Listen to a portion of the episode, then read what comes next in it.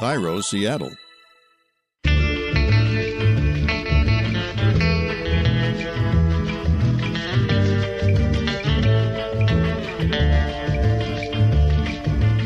I'm Rachel Bell, and this is Your Last Meal, a show about famous people and the stories behind the foods they love most.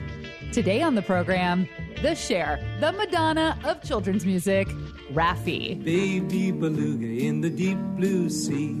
Swim so wild and you swim so free. Heaven above and the sea below. And a little white whale on the go. Raffi is arguably the world's most famous performer of children's music. And he's also a huge advocate for children. He has a nonprofit called the Raffi Foundation for Child Honoring. He's a very outspoken environmentalist and activist for climate change, and his values greatly influence the way he eats. Raffi has eaten mostly vegetarian for decades. Brussels sprouts, mmm. Broccoli, mmm. Raffi loves pesto, which is a seemingly simple sauce to make, but every time I've attempted it, it has been mediocre at best. So, Daniel Gritzer, culinary director for Serious Eats, is going to teach us the secret to making the brightest, creamiest, bestest homemade pesto. I am very excited to try his method. And keeping with the theme of children's entertainment and food, I chat with Erica Thormahlen and Jeremy Konner, creators of the wonderful new Netflix show Waffles and Mochi. It's a food program for kids that happens to be the very first show produced by the Obama's new production company. The second we met with Michelle, if I can call her Michelle, I don't even know. I'm still nervous and freaked out. So much goodness ahead. I am very excited about this episode. So let's get started with my conversation with Raffi. Baby beluga, oh baby beluga. Heaven above and the sea below. And a little white whale on the go. You're just a little white whale on the go.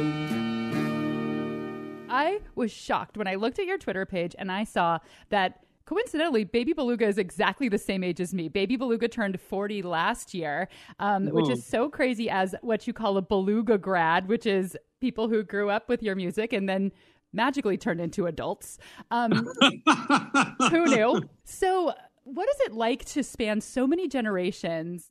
It's an enormous privilege to be a friend to millions of families in Canada and the United States and to hear from my fans say, Your music was the soundtrack of my childhood. What an honor to hear that. I'm just uh, very humbled and grateful uh, that the music still brings so much joy to so many. Raffi started playing guitar as a teenager, and he dropped out of university his sophomore year to pursue the folk music that he loved so much. But it wasn't until years later, when his now ex wife, who was a kindergarten teacher, suggested that he play children's music, that his career as a musician really took off. There's a quote in your book, The Life of a Children's Troubadour. You said, that you, quote, hated singing to inebriated audiences who couldn't care less if he was there or not. And that was talking about singing for adults before you started your children's music career. And it actually made me laugh because uh, one of my first guests on this show four years ago was Chris Ballew, who fronts Caspar Babypants, uh, mm-hmm. another children's musician. And he said that playing for kids felt like playing for drunk adults because they are walking up onto the stage unexpectedly and asking questions that have nothing to do with anything. And they kind of dance like drunk people. And I was wondering if you noticed a similar comparison. No. no, my um, my career has offered me wonderful concert experiences where the children and the families I've sung with have been an absolute delight finding children as the audience I was meant to to make music for, because that you know that was an important discovery, was tied to the fact that I learned that children love mu- music. They love to sing. Songs are a wonderful way, a fun way for children to both learn about the world around them and uh, the world of feelings and emotions inside them. And so when I found out how important music could be in the life of young children, I embrace that. And uh, I've been very, very fortunate to have a career that has not only fed my audience with good music, but has fed me as well, speaking of food. You are Armenian, but you were born in Egypt. You moved to Canada when you were 10 years old. I'm just curious, what was it like eating in your house? Well, in my Armenian family, there was uh, a lot of delicious food, you know, from uh, the rice pilaf to the grandmothers would make uh, a thin pizza type thing called lahmacun, which is quite uh, well known in the Middle East. It would either be, you know, lamb or uh, some other meat. And anyway, it would be about 10 inches round and very thin and piping hot. And you would uh, sprinkle lemon on it and roll it up and eat it. It was delicious. I actually um, just had that dish for the first time a couple months ago, and it mm-hmm. was so delicious. Yeah, it's really good. There were things like hummus and um, what's that smoked eggplant dish we like? Um, baba, baba ganoush. Yeah. Mm-hmm. you know, and olives. Oh my God, olives. All kinds of good things. You know, growing up in my Armenian family, the feta cheese was a staple. That wasn't going anywhere. Uh, I grew up, you know, eating a lot of feta cheese and love it to this day, I must say. Raffi eventually moved to Vancouver, BC. And about 13 years ago, he left city life for Salt Spring Island, a small, beautiful community just east of Vancouver Island. Tell me, what would you choose for your last meal if you could pick something that was your favorite thing that you wanted to eat for the rest of your life, perhaps? Well, how about pesto? Mmm, I love pesto one of my favorite meals is, and maybe it was the last meal I had. I get my pesto locally made here on Salt Spring Island, where I live. There's an Italian deli, and they make excellent homemade pesto. So it saves me from making that. So I bring that home, and I have gluten free pasta. It could be wild rice pasta that's gluten free. I make a pasta dish that's got those ingredients in it uh, along with steamed vegetables. And my favorite veggies to steam are beets that I dice into small pieces so it won't take too long to steam them. Brussels sprouts, mmm. Organic, organic broccoli, mmm. so the pasta with the pesto and then the veggies on top, and then two or three toppings like diced avocado, diced uh, cherry tomatoes, and pitted Kalamata olives. Throw all that together, and you've got a mm, comfort meal that's so tasty and healthy. That sounds so good, and it sounds so West Coast. It's so green. Some well, if you want to make it even more West Coast, sometimes you add wild salmon to it. Ooh. Woo! Somebody likes food. no, I know you're getting woo wooey early in the morning. Could I love it. Could it be me? Raffi's last meal is pesto, mixed with gluten free pasta, topped with steamed veggies, avocado, tomatoes, and Kalamata olives.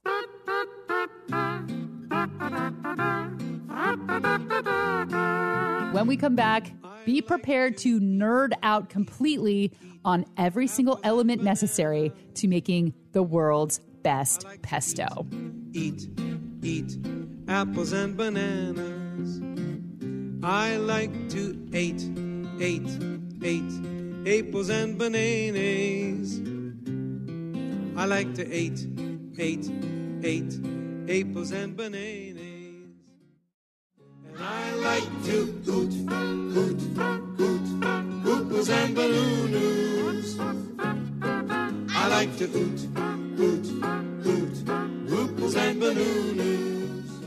For his last meal, Raffi wants pasta with pesto, an Italian sauce that we eat all year round, but is truly a summer dish when basil is in season. What is the definition of pesto? What makes something a pesto? Pesto comes from the verb, Italian verb, pestare, which means to pound or smash. That's Daniel Gritzer culinary director at Serious Eats. Pesto essentially is any sauce that has been smashed, which, if we then connect it to a very specific ancient cooking tool, uh, the mortar and pestle, you then hear the word pesto in the word pestle.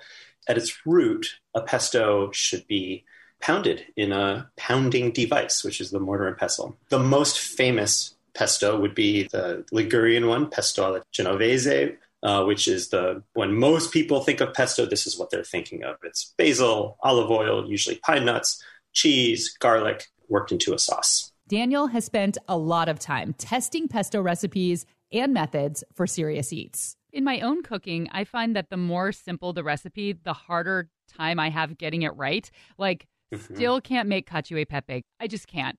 It took me for it's just like wet and watery and weird. And then I can help you with that. We could do a whole separate. oh my god, I would love that because I feel like I'm a pretty good cook and I can't I can't emulsify. And then the same is true with pesto. You know, I use all of the ingredients that it says to use. So, what is the secret to making really delicious pesto? That is that really vibrant bright green color cuz sometimes mine gets very dark and I can taste the darkness in it. you know, once you crush the cells in the basil leaves, they're exposed to air, they can oxidize. This darkening right where the cuts happen. And so one of the things that can help stave it off is if you can build, you, you just mentioned the, the emulsions. And so even for something like pesto, you're trying to build an emulsion. So instead of just dumping all the ingredients into a food processor and blitzing it, you need to add them one by one in a particular order.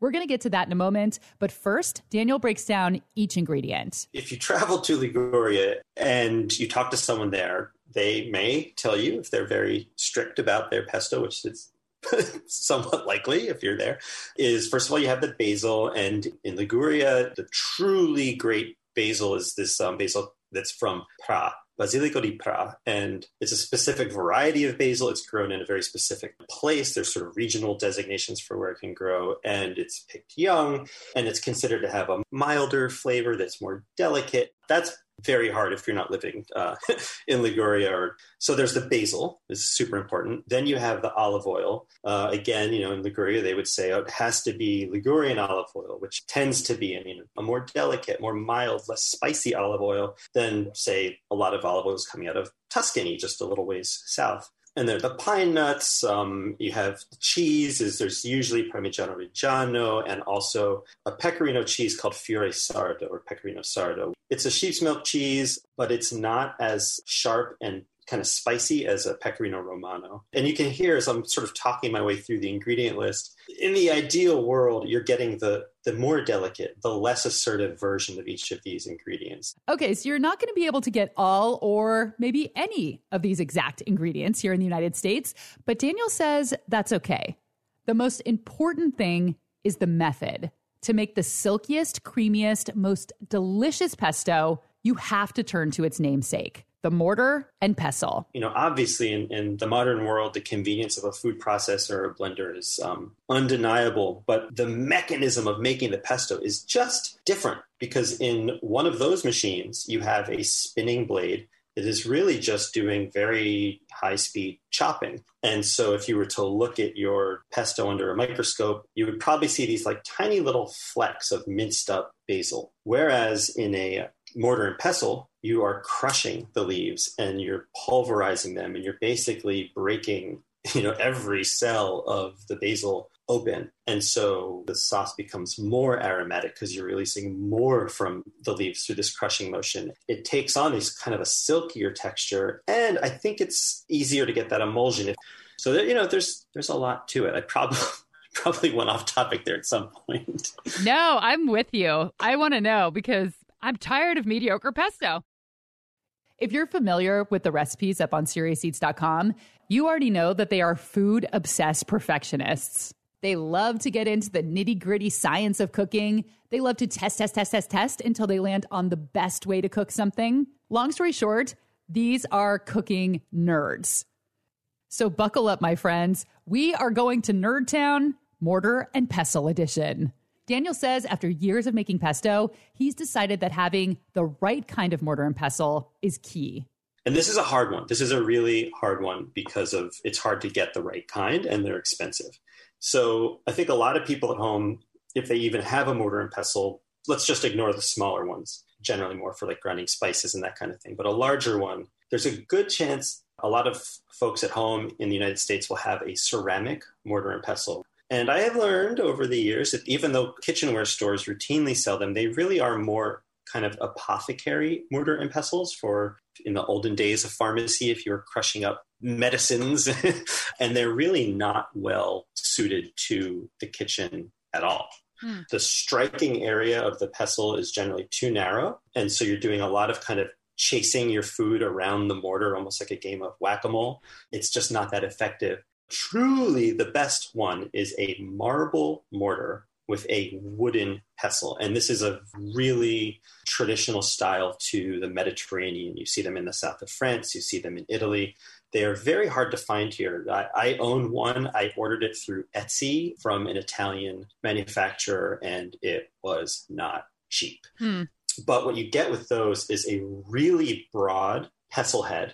So you get more, you know, contact points on the surface between the pestle and the mortar, which is helpful in a sauce like pesto. And then, you know, I would just to be really clear, it's all relative to the cuisine. So a Thai style granite mortar and pestle is not worse than the Mediterranean one. It is perfect for making things like curry paste, where you're busting up much more fibrous ingredients than you see in anything like a pesto. So it's really kind of cuisine specific, and it makes a huge, huge difference. I just, unfortunately. yeah, you have to have like four different mortar and pestles for each cuisine that you're cooking. All right, so you have your marble mortar, which is a really hard thing to say marble mortar, marble mortar, and your wooden pestle, and of course, all of your ingredients that were grown in the Ligurian region of Italy. So it's time to make the pesto. Daniel says to start by pounding the garlic. The garlic can act as an emulsifier. And you have to be careful with this because you don't want to oversalt the sauce, but you can use salt throughout the process as not only to season it, uh, but also as an abrasive. Salt, especially if it's sort of a more coarse sea salt, will help in that mortar and pestle to grind things up. So you're, you know, breaking down the garlic. Then you add your raw, untoasted pine nuts and start smashing them into the garlic to make a paste. And then you add the basil. It's a lot of uh, elbow grease, there's no doubt, if you're going the traditional mortar and pestle route. From start to finish, you should be pounding for eight to 10 minutes. Then working in the olive oil in a slow, steady stream while still continuing to work the mixture. And that's building the emulsion, kind of like you would with, with a mayonnaise, that slow incorporation of the oil. And finally, working in the cheese at the end. The result is a silky, completely emulsified, vivid green sauce with no visible oil. Each ingredient has melded together to become one. I always liked pesto fine enough. I never disliked it, but I thought it was okay. And then when I was in Cinque Terre, which is in the Liguria region of Italy, I had mm-hmm. pesto and it completely changed my opinion. It was that super, super vibrant, bright green. It tasted mm-hmm. like that bright green. It tasted very different than anything I'd had before.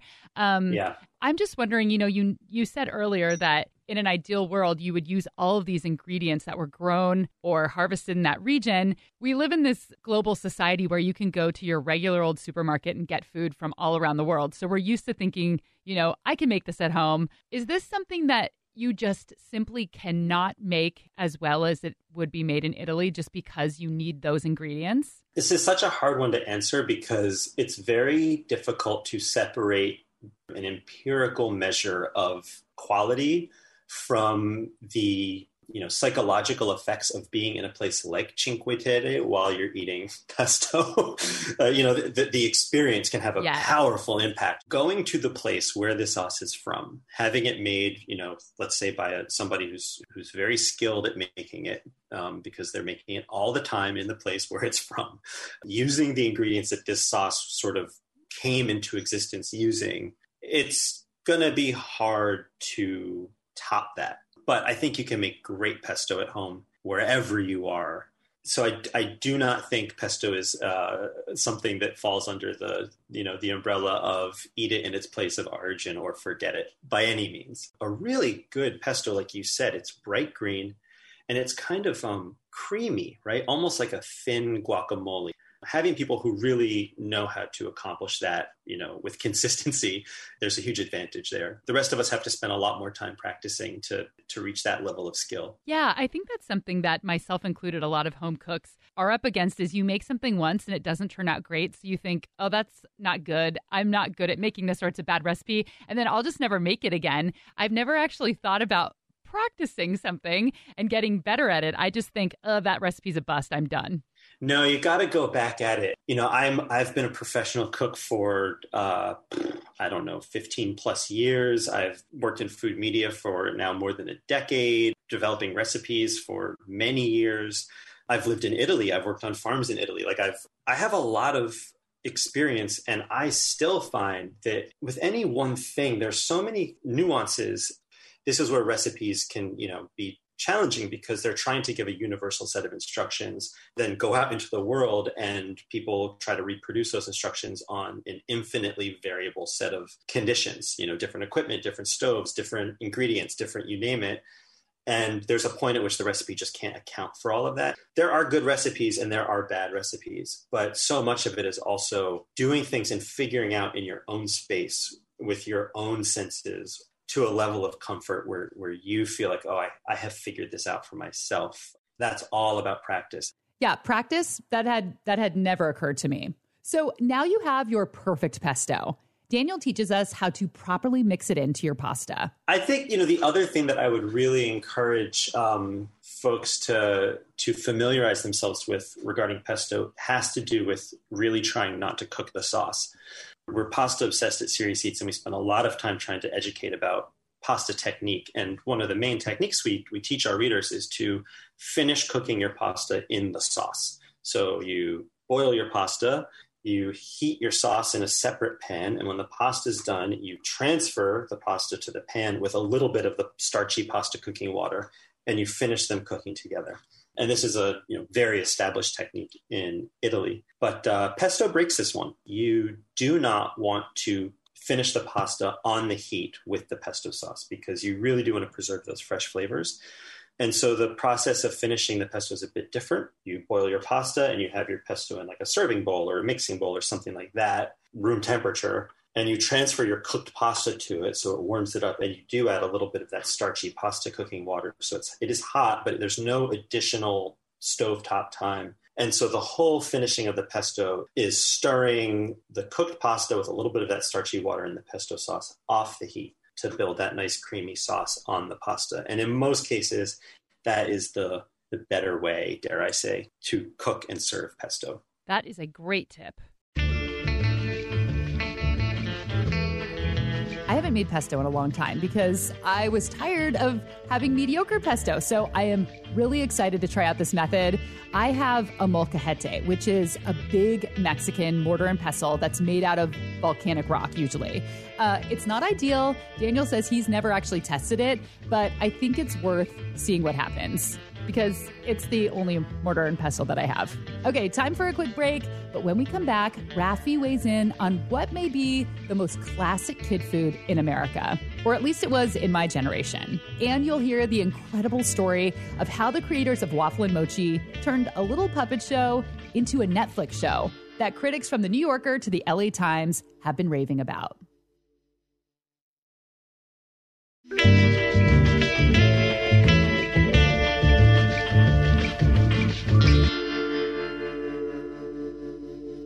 Your first album, Singable Songs for the Very Young, there's a little comment on the front of the album that says, Great with a peanut butter sandwich, which I love. Um, and the peanut butter sandwich is kind of the all time classic kids' food. So, two questions. First of all, do you like peanut butter sandwiches? Oh, yeah, uh, especially with um, organic strawberry jam. Mm, okay, that's part of my second question is I want to know your perfect version of a peanut butter and jelly sandwich including everything from creamy or crunchy.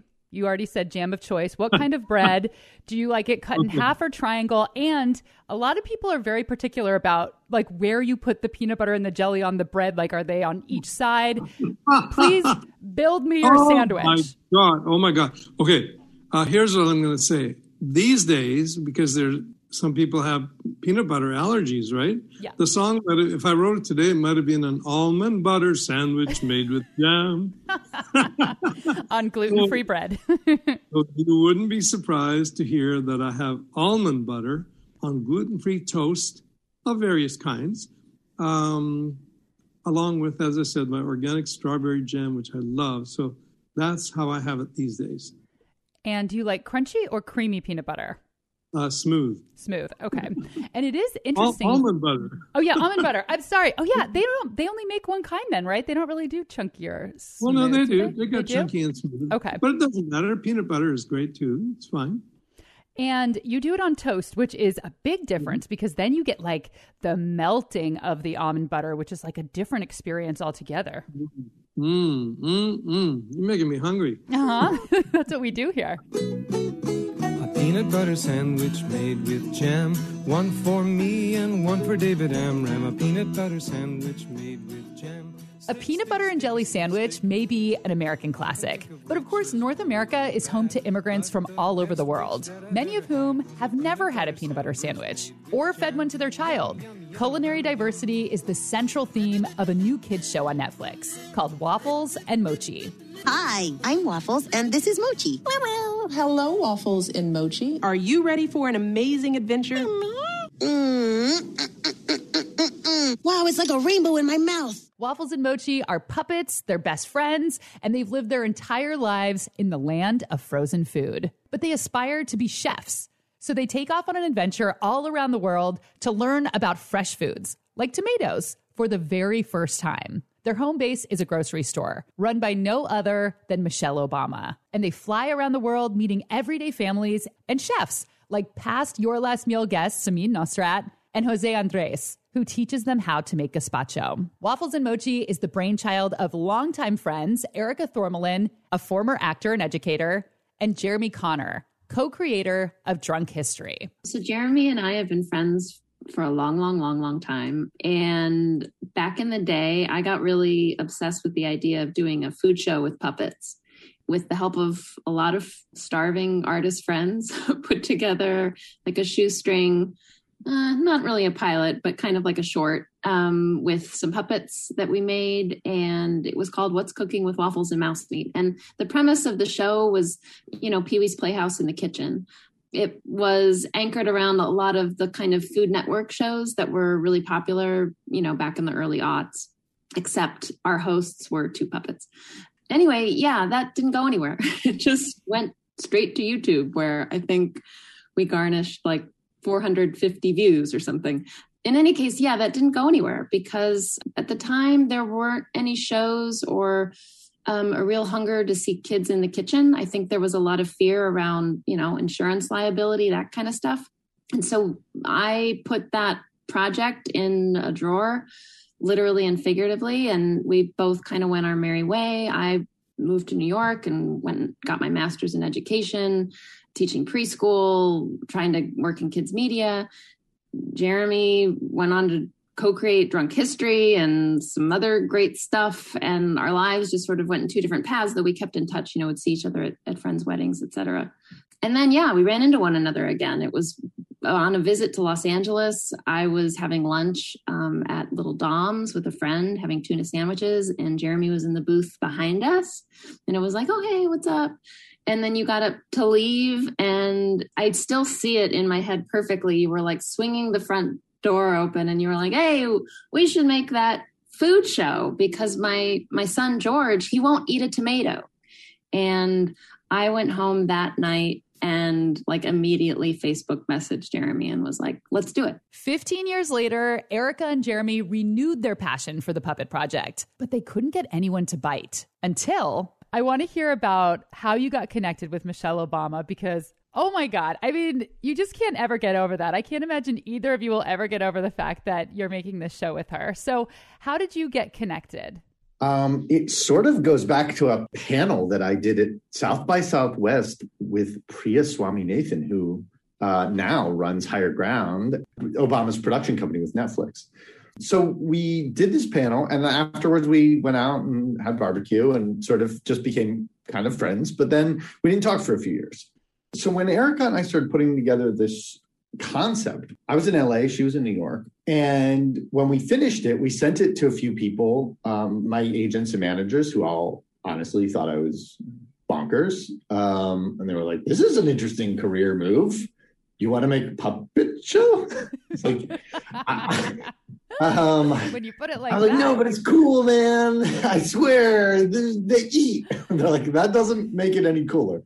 So we sent it out to some production companies, and we never heard anything back. Uh, didn't even get rejected, right? You just heard nothing. It was nothing. It was it was not a pass. Uh, there was no rejection. Honestly, it's possible my agents and managers were just like, let's not send this. But one day after a few months, we had seen on Deadline that Priya Swaminathan had been tapped to run Higher Ground. And I sort of jokingly texted Erica, like, wouldn't that be cool? Should we send it to her? And was like, uh, are you kidding? Of course. I honestly did not think we would hear anything back, but we sent it to Priya. And I think it was about 24 hours later that we got a message from her saying, we think this is could be perfect for them. And then we met her a week later and she was like, yeah, Michelle and Barack love it. They want to do it. Uh, they think this is the perfect first project for their new Netflix deal.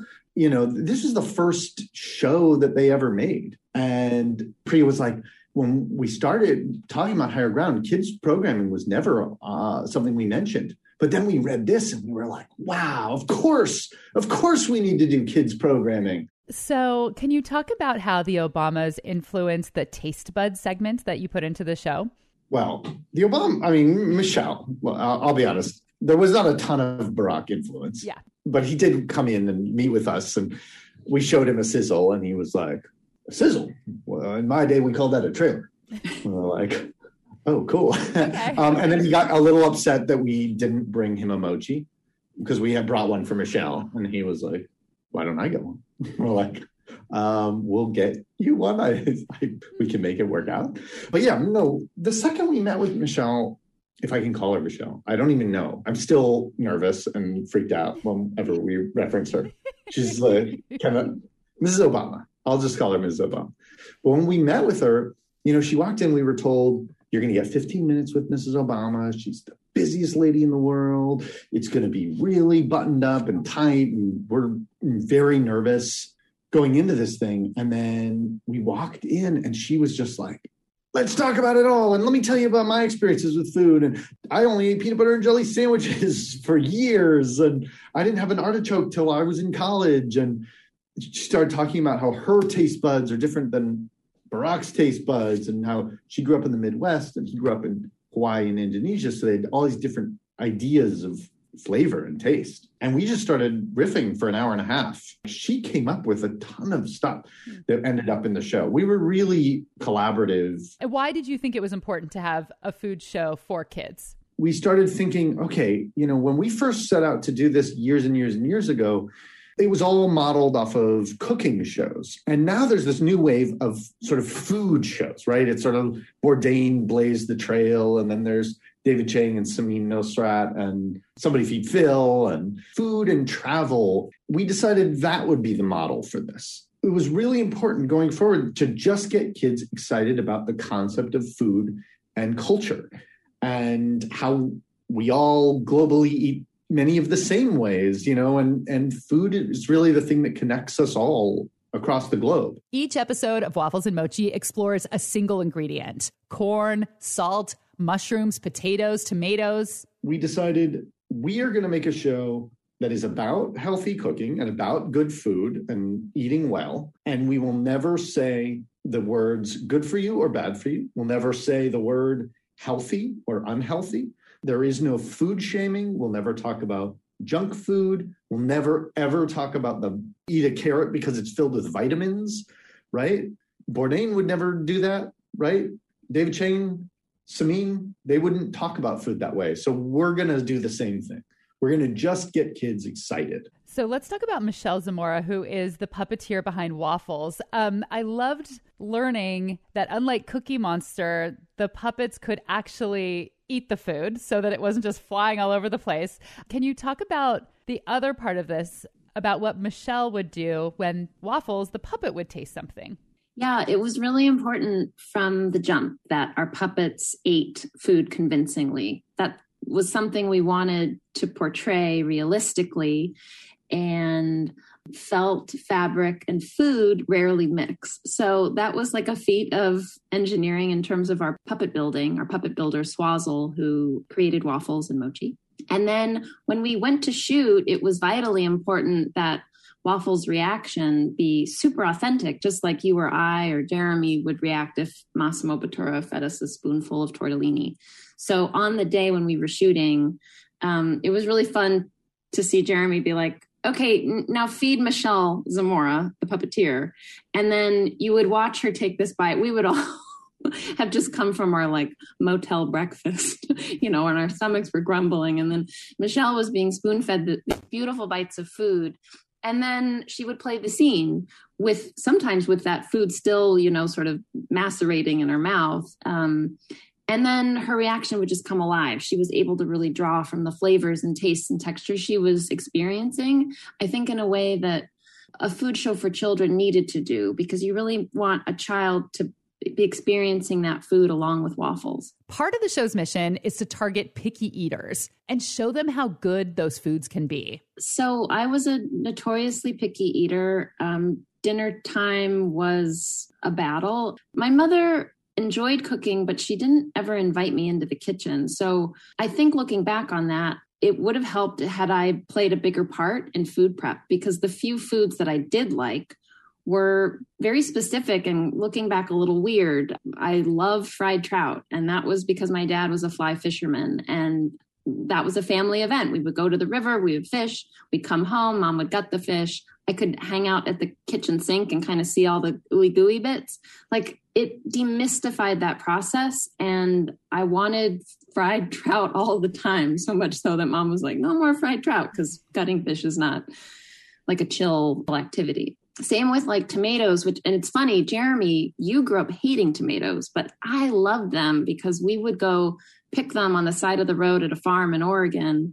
There's just a real atmosphere and a real kind of bonding that's happening when you're doing it with your family and it's you're picking, you're smelling, you're looking, you're tasting and it again it just brings you up close to your food I think in a way that takes the fear out of it, makes it fun, makes it exciting, makes it your own and I think that's what we're trying to do through the screen um, on Netflix, you know, with waffles and mochi. I read in an article, Jeremy, that your kid will now eat tomatoes because of the show. Your plan worked. My plan worked. He loves them. I mean, I don't know if he loves them. He loves playing with them and experimenting. We all have food memories from our childhoods. Like Erica's trout story, my dad got me to love eating whole fried smelt by calling them delicious, nutritious little fishes. And Raffi has a story he's never forgotten. In fourth grade uh, in Toronto, Mrs. McKinnon one day noticed that I forgot to bring my lunch to school. And rather than let me go hungry, she shared her grilled cheese sandwich with me. And it's a kindness I've never forgotten. Wow, that's so sweet. It touched me deeply. Yeah also just because i noticed these things like did she make a grilled cheese how is it still hot and melty or was it from the cafeteria where did this sandwich come from you would ask wouldn't you i know i don't know the answer to that question but that's what it was well, i remember being warm uh, so I don't quite know how she did that. Yeah. She warmed it with her heart. She grilled the cheese with her heart. Oh, beautifully said, Rachel. Yes, there yes. it is. And that was Raffi's last meal. Well, Rachel, I, I want to say this has been a delicious conversation. Mm. if you haven't heard any of his music since you were a kid, he's written a lot of new songs about Black Lives Matter, about essential workers during the pandemic, and lots of music about climate change. Young people marching, striking for climate, millions and millions of young people marching, marching for our planet marching for their lives. Check out his work with kids at RaffiFoundation.org. Thanks to Daniel Gritzer, culinary director for Serious Eats. We linked his recipe for perfect pesto in the show notes, and make sure and check out Serious Eats for all of your recipe needs. Thanks to Erica Thormahlen and Jeremy Konner, creators of Waffles and Mochi. You can watch the whole season now on Netflix. I mean, without being cheesy, this is the ultimate example of follow your dream because 15 years later that this got made, and then, I mean, it's unreal. So it really is a lesson to tell people to just dream big and stick with it because it has to happen to somebody. Why not you? Totally. Dream big, stick with it, invite other people on board, collaborate. Yeah. I, I think if your dream is flexible, it can happen. Don't stop, collaborate, and listen. It's a new Ice Ice Baby. How appropriate. They're from the land of frozen food. Oh my God, you're right. Yes, he'll have to be in the next season. oh no. Maybe not. Isn't he like a real estate agent now? This show was produced by Laura Scott and me. Theme music by Prom Queen, and all other music by Raffi. If you're not already, make sure you're following along on Instagram. I'm Hello Rachel Belle, That's B E L L E. And that's where you can find the latest on our quarantine cooking club. You're invited, and you can read all about it on my page. And if you like the show, and I'm assuming you do since you've made it to the very end, please give us a five star rating on your podcast player or write a little review. The latest review comes from Sarah Bell, who says, I enjoy hearing a podcast without political topics. It's a wonderful break and enjoyable listening. Thanks, Sarah Bell. I'm about to get a 23andMe and see if we're long lost sisters. I'm Rachel Belle, and this is Your Last Meal. Young people marching, they're marching for our lives.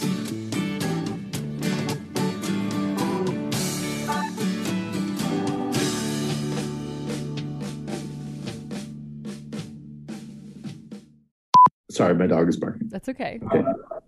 It's real pandemic life. His dog's name is Toast, which I feel like is Ah. food appropriate. Yeah. Yeah. And so when this came up, this show. Sorry, I'm gonna just quiet my dog. You can tell the story, Erica. Let's walk amongst ourselves.